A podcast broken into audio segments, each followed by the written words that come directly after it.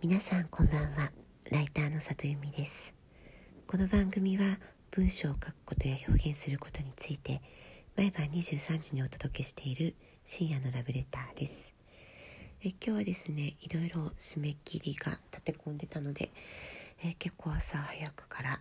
うん、原稿を書いていました。いろいろ今終わってちょっとほっとしているところです、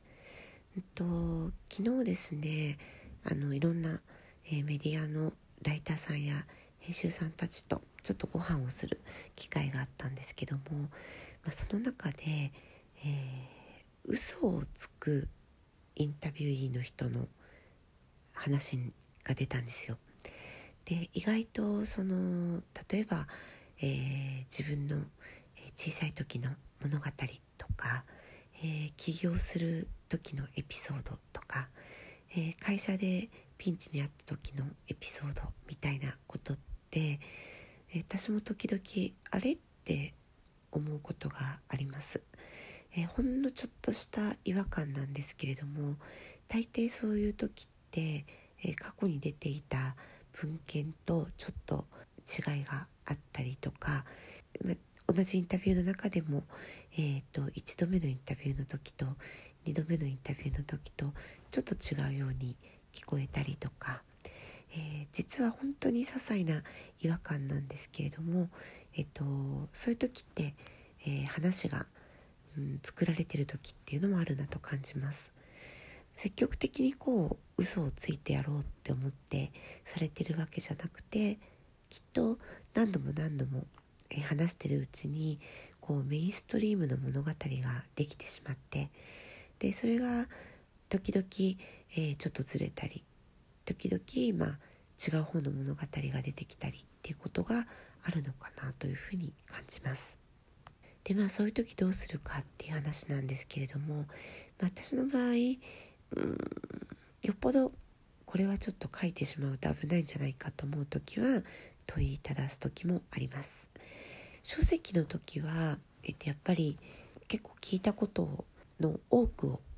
え文字にするので、え書籍の時というのはやっぱり、え全体矛盾がないように通すというのはすごく大事なので、えインタビュー何千字の時は、えその話に触れないということもしますが、え書籍の時は、えほぼ必ず、えーと、この間のお話とこっちと、えー、どういう感じの関係性でしょうかっていう質問をするかなと思います。というわけでですね、えー、職業病みたいなもので、えー、私たちの職業って結構、えっと、誰かが嘘をつくと結構すぐ分かるんですよね。で、まあ、そうだなメッセのやり取りとか、えっと、メールのやり取りとかだとそんなに分からなくても、えー、直接会っていて「ん?」って思った瞬間で相手の人が少し何かを隠そうとしていたり嘘をついてるっていうのに気づいたりする時があります。でプライベートだったらどうするかって話なんですけどうん私は割となんかこっちを思いやってくれて話を作ってくれてる時は、まあ、そのままそれを聞くようにすることが多いかな。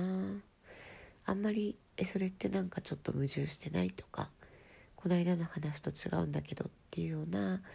まあ、問いただし方はしないかなと思います。うんでも分かんないな。ケースバイケースかな。